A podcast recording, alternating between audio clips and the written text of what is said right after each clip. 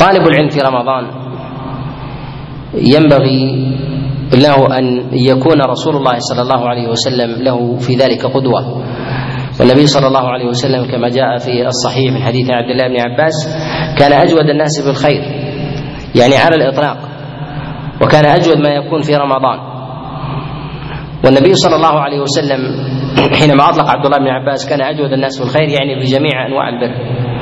وينبغي لطالب العلم أن يكون من المتسابقين لأعمال البر في رمضان لأمور متعددة منها أن طالب العلم من أهل المعرفة بالنصوص من الكتاب والسنة والحجة في ذلك قد ظهرت عليه فإذا ظهرت الحجة على الإنسان وكان من أهل المعرفة بها كان من أهل العمل. هذا هو اللائق به وإذا قصر عمله عن علمه كان ذلك كان ذلك من أمارات من أمارات النفاق التي يعدها غير واحد من أئمة السلف. لهذا ولهذا جاء عن سفيان أنه قال كلما ازداد أو ازداد ازداد الرجل علما فازداد من الدنيا قربا إلا ازداد من الله بعدا. لهذا ينبغي للإنسان أن يصاحب أن يصاحب علمه العمل.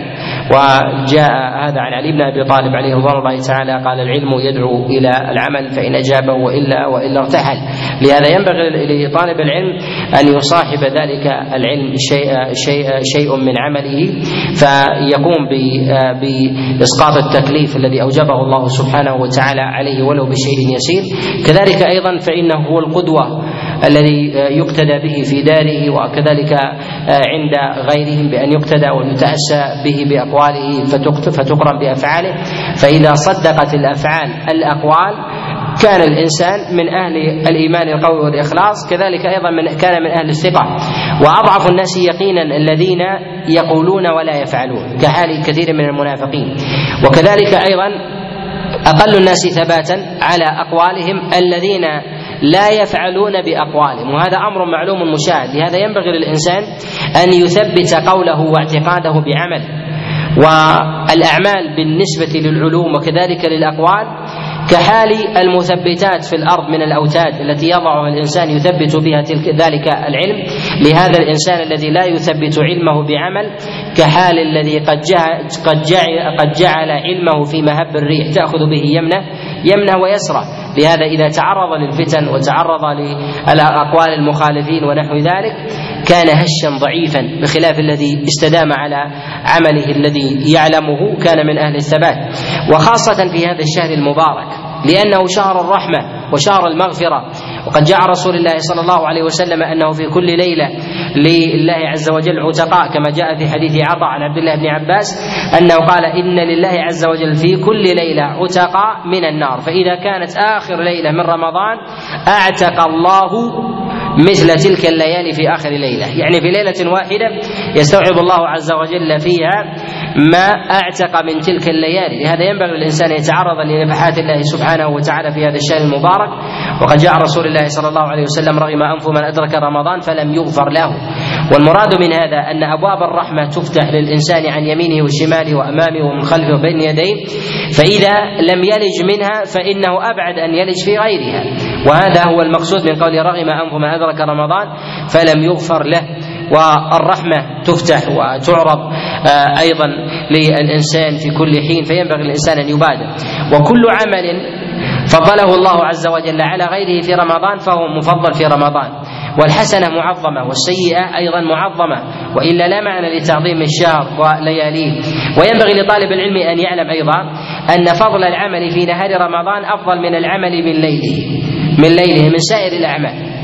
من سائر الأعمال ويستثنى من ذلك عند بعض العلماء بعض الليالي كليلة القدر هل هي أفضل من النهار أم لا؟ فبعض العلماء يقول إن إن العبادة في النهار هي فاضلة في الصيام مجرد بخلاف الليل فإنه أفضل من جهة الصلاة مجرد. وأما بقية الأعمال فإن النهار في ذلك أفضل وهذا وهذا هو الأوجه وهذا هو الأوجه لأن الأصل في صلاة النافلة أن صلاة الليل هي أشد أشد وطئا وكذلك أفضل من سائر النوافل المطلقة.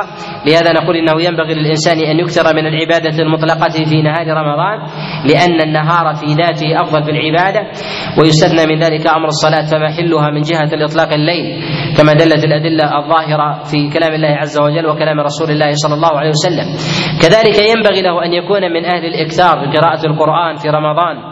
فإن النبي صلى الله عليه وسلم ينقطع للعبادة في رمضان فإذا انقطع وهو صاحب الرسالة للأمة كلها والناس بحاجة إليه فانقطاع من كان من كان أقل من حال رسول الله صلى الله عليه وسلم حاجة للناس وكذلك أيضا حاجة الناس إليه فإنه ينبغي للإنسان في ذلك أن يبادر بالإعتكاف وكذلك أيضا الانقطاع عن علائق الناس والصلة بهم فهو وإن وإن احتيج إليه لم يكن كحاجة رسول الله صلى الله عليه وسلم. فالنبي عليه الصلاة والسلام متعدد الأزواج وكذلك متعدد المهام بصلة الناس به وحاجتهم إليه من جهة الفتيا وهو المتصدر وحده في ذلك والمبلغ عن رب العالمين. لا يفتى في حياته عليه الصلاة والسلام إلا عن الوحي. ولا يستعمل العقل ولا القياس في ذلك بحضرته عليه الصلاة والسلام ومع ذلك اعتكف النبي عليه الصلاة والسلام وانقطع. والاعتكاف قد هجره كثير من طلاب العلم فضلا عن العامة ومن الأمور والسنن التي ينبغي أن تحيا عند كثير من الناس أن يحييها الإنسان في نفسه وفي أهل بيته وأن يأتي بهدي رسول الله صلى الله عليه وسلم. كذلك أيضا أن يقلل الإنسان عن الصوارف المزاحمة للقرآن حتى وإن كان ذلك علما. فان النبي عليه الصلاة والسلام حين حينما اعتكف لازم ذلك لازم ذلك أنه انقطع عما كان عليه قبل ذلك أو قلت من التصدر للناس وعقد المجالس في مسجده عليه الصلاة والسلام وتعليم الناس وكذلك استقبال الوفود لمعتكفه عليه الصلاة والسلام وليعمر ليله أيضا بالعبادة والذكر. فإن النبي عليه الصلاة والسلام كان إذا صلى الفجر دخل معتكفه ومعنى ذلك أن النبي عليه الصلاة والسلام له خباء مضروب في المسجد ولم يكن يدخل هذا المعتكف إلا لأجل النوم ومع ذلك فهو المسجد يصلي ويقرأ. ويذكر الله عز وجل وينبغي على ذلك أن يكون طالب العلم. فإنه أحرى أن يقتدي به لهذا يقول النبي عليه الصلاة والسلام العلماء ورثة الأنبياء. والإرث هنا كما أنه في المعلوم كذلك أيضا في المفعول أن يقتدي بفعله وإلا لا معنى لإرث يأخذه الإنسان ولا يقوم بعمله. فإن ذلك أبخل الناس. وحينما قال النبي عليه الصلاة والسلام العلماء ورثة الأنبياء الورثة يتباينون من جهة مقدار الإرث. منهم من يأخذ النصف ومنهم من يأخذ الثلثين ومنهم من يأخذ الربع ومنهم من يأخذ الثمن ومنهم من يأخذ السدس وأكثرهم حظا في ذلك من استوعب من استوعب العلم كله ولكنه في موروث النبي عليه الصلاة والسلام محال لأن العلم لا يدركه أحد وإنما يتباين الناس فيه اخذا. لهذا ينبغي للإنسان أن يأخذ من العلم أن يأخذ من العلم من العلم ما أطاق وأن يعمل بما أطاق من ذلك المعلوم. وإذا لم يعمل الإنسان بذلك المعلوم هو كحال الإنسان الذي يرث مالا ويكنزه ولا يؤدي ولا يؤدي زكاته فهذا أبخل الناس على نفسه وأبخل الناس على غيره. كذلك أيضا من أخذ علما عن رسول الله صلى الله عليه وسلم ثم لم يقم بالعمل به ولا بتبليغه فهذا أقام الحجة عليه وحبس الخير أن يصل عن, عن إلى الناس فهذا أبخل الناس. لهذا ينبغي للإنسان أن يكون رحيما بنفسه وعليها وأن يكون رحيما بالناس وعليهم. رؤوفا بهم بتبليغ العلم وهدايتهم ودلالتهم في في الضلال وكذلك في ورود ورودهم لحياض المنكر أن يكون حارسا على تخوم الإسلام حاميا لها خاصة في هذا الشهر الذي تكثر فيه الشبهات. ويفتح فيه الشر بمصراعيه سواء في القنوات الفضائية أو الصحف وغيرها. فيفتح في هذا الشهر من قنوات من القنوات الفضائية ويفتح أيضا من المسلسلات ويفتح أيضا من الملهيات ما لا يحدث في غيره من الأشهر. وهي وإن صفدت شياطين شياطين الجن فان شياطين الإنس ليست مقيدة في هذا الباب. لهذا ينبغي للإنسان مع اقترانه بعمل الصالح وانصرافه إليه ينبغي أن يصاحب ذلك دعوة الناس إلى الخير وكذلك أيضا أن يصاحب ذلك التحذير من المنكر والشر. فإن الإنسان ما دام امرا بالمعروف ناهيا عن المنكر في كل حينه فإنه قد أخذ أخذ الإرث بكامله الذي كلفه الله عز وجل عز وجل به وهذا غاية ما يطيقه الإنسان. ومن الأمور التي ينبغي للإنسان بها خاصة ما يتعلق بطالب العلم أن يعتني طالب العلم بالسنن والهدي الذي جاء رسول الله صلى الله عليه وسلم. وأن يحاكي النبي عليه الصلاة والسلام وكأنه يعاينه في سحره فيؤخر السحر كما جاء النبي عليه الصلاة والسلام في حديث في حديث أنس بن مالك عن زيد بن ثابت عليه رضوان الله تعالى أنه قال تسحرنا مع رسول الله صلى الله عليه وسلم تسحرنا مع رسول الله صلى الله عليه وسلم ثم خرجنا إلى الصلاة. قال كم بين بين الصلاة والسحور؟ قال قدر خمسين آية. فتأخير السحور من هدي رسول الله صلى الله عليه وسلم أن يحرص عليه ولو على حسوة ماء أو أو على تمرات أو رطبات. وقد جاء رسول الله صلى الله عليه وسلم أنه قال نعم سحوركم التمر. لهذا ينبغي الانسان أن يحرص ولو على الشيء اليسير من من السحور فان فإنه بركة. وأكلة السحر آكد من اكله من أكلة الإفطار. وذلك أن المفطر يستقبل يستقبل امساكا وذلك الإمساك يحتاج إلى عمل والتصبر وأشرف ذلك وأفضله هو الصيام. فلا يتجلد الإنسان عليه ويتحمل الا ويتحمل إلا بسحور. لهذا كانت البركة هي المقصودة في هذا الخبر. كذلك أن يعتني بالسنن من تعجيل الفطر فإن النبي عليه الصلاة والسلام يقول كما جاء في الصحيحين من حديث أبي حازم عن سأل عن رسول الله صلى الله عليه وسلم قال لا تزال أمتي بخير ما عجلوا الفطر. لهذا ينبغي له أن يعجل وقد كان عبد الله بن عمر كما يقول مجاهد بن جبر يعجل الفطر حتى إن نستره خشية أن يراه الناس. وليس المراد بذلك أنه يفطر والشمس ظاهرة والشمس ظاهرة وإنما المراد بذلك أنه يعجل في حال تأخير تأخير الناس. فينبغي للإنسان أن يعجل الفطر وأن يعجل الصلاة. كذلك أن يقتدي بفطر بفطر رسول الله صلى الله عليه وسلم فإن النبي عليه الصلاة والسلام كما جاء في السنن من حديث ثابت عن أنس بن مالك أن النبي عليه الصلاة والسلام كان يفطر على تمرات فإن لم يجد حس حسوات من ماء. وهذه اللفظه تمرات وكذلك حسوات إشارة إلى التقليل التقليل وعدم الإكثار. وهذا ما يقول به أيضا حتى أهل الطب في حال جوع الإنسان وطول صيامه ينبغي أن يقلل. كذلك أيضا في أمر الموازنة بين سحور الإنسان كذلك كذلك فطره من جهة عدم الإكثار في الجميع. كذلك ما جاء عن رسول الله صلى الله عليه وسلم في ذلك سواء من دعوة غيره إلى طعامه سواء في السحور فإن النبي عليه الصلاة والسلام دعا غيره إلى سحوره. وقد جاء في ذلك جملة من الأحاديث عن رسول الله صلى الله عليه وسلم من حديث أبي سعيد وغيره وجاء في ذلك أيضا عن بعض السلف من التداعي على طعام الإفطار. وهذا من الأمور الحسنة. كذلك أيضا فإن طالب العلم ينبغي أن يكون معلما لأهل داره موجها لهم رفيقا رحيما بهم وأن يظهر السنن الظاهرة حتى ما كان يسر النبي عليه الصلاة والسلام من أمر التعليم. فإن عمر بن الخطاب كان ربما جهر فيما حق فيما فيما هو من حقه الإسرار. كجهره في بعض استفتاحات الصلاة تعليما للناس وتعليم الأهل والذرية فإن هذا من الأمور التي هي في عنق الإنسان وأولى ما يقوم به وأولى ما يقوم به الإنسان. كذلك يعتني الإنسان بأن يجعل له وردا من القرآن ويكثر من قراءة القرآن. أن يجعل له ختمة في كل يوم أو يومين أو ثلاثة أو أسبوع بقدر استطاعته. وقد كان غير واحد من العلماء كما نقل الربيع عن الشافعي رحمه الله أنه كان يختم القرآن أنه كان يختم القرآن في رمضان في كل يوم مرتين. وهذا فيه من ما يتضمن من الإشارة إلى التفرغ التام للقرآن. بالتفرغ التام لقراءة القرآن والإكثار من ذلك فإن هذا لا يوفق إليه إلا الموفق. والقرآن أنزله الله عز وجل ابتداء في رمضان ولهذا سمى الله عز وجل بذلك شهر رمضان الذي أنزل فيه القرآن هدى للناس وبينات من الهدى والفرقان. فينبغي الإنسان أن يكثر في هذا الشهر كما كان رسول الله صلى الله عليه وسلم يكثر. كذلك أيضا ينبغي أن يكون للإنسان من يدارسه. فالنبي عليه الصلاة والسلام كان يدارسه جبريل مع أن القرآن عنده. من باب التثبيت والضبط وأن يكون للإنسان من يعينه على هذا الأمر ممن حوله ممن حوله ممن من صاحب أو كذلك أيضا من صاحب أو أو تلميذ أو شيخ أو زوجة أو نحو ذلك.